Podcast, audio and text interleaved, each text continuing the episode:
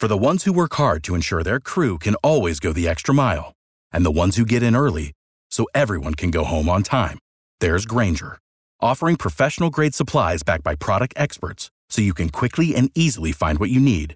Plus, you can count on access to a committed team ready to go the extra mile for you. Call, clickgrainger.com, or just stop by. Grainger, for the ones who get it done.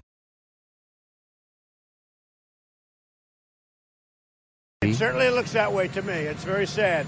It certainly looks that way. The president saying it looks as though Saudi journalist Jamal Khashoggi is dead, and the president saying there will be very severe consequences if it turns out he was murdered by Saudis. Fox's Rachel Sutherland picks up our team coverage. Is there evidence that the president offered, or is that a follow up uh, uh, from the Secretary of State's uh, meetings uh, with Saudi officials and Turkish officials?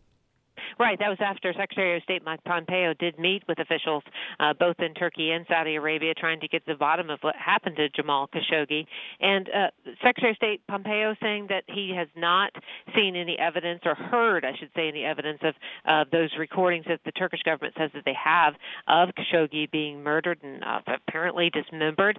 Now I saw a report in Washington Post this morning that the Saudi government may be getting ready to point the finger at their intelligence official, the chief of intelligence in Saudi Arabia. But still, with an insular society like Saudi Arabia, it makes you wonder who knew what with the crown prince, King Salman, and as you mentioned there, the president threatening uh, some retaliation. There's been a lot of global pressure as well. There was a Saudi investment conference uh, that uh, was uh, this week as well. Was there any action that the government took on that one too?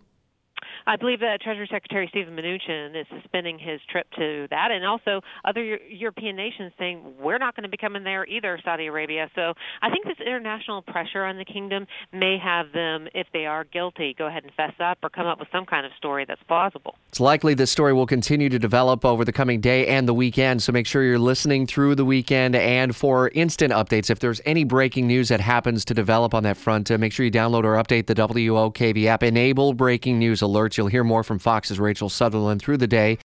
Without the ones like you, who work tirelessly to keep things running, everything would suddenly stop.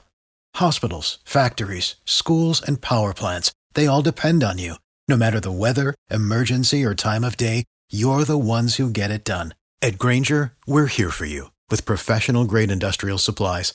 Count on real time product availability and fast delivery. Call clickgrainger.com or just stop by. Grainger for the ones who get it done.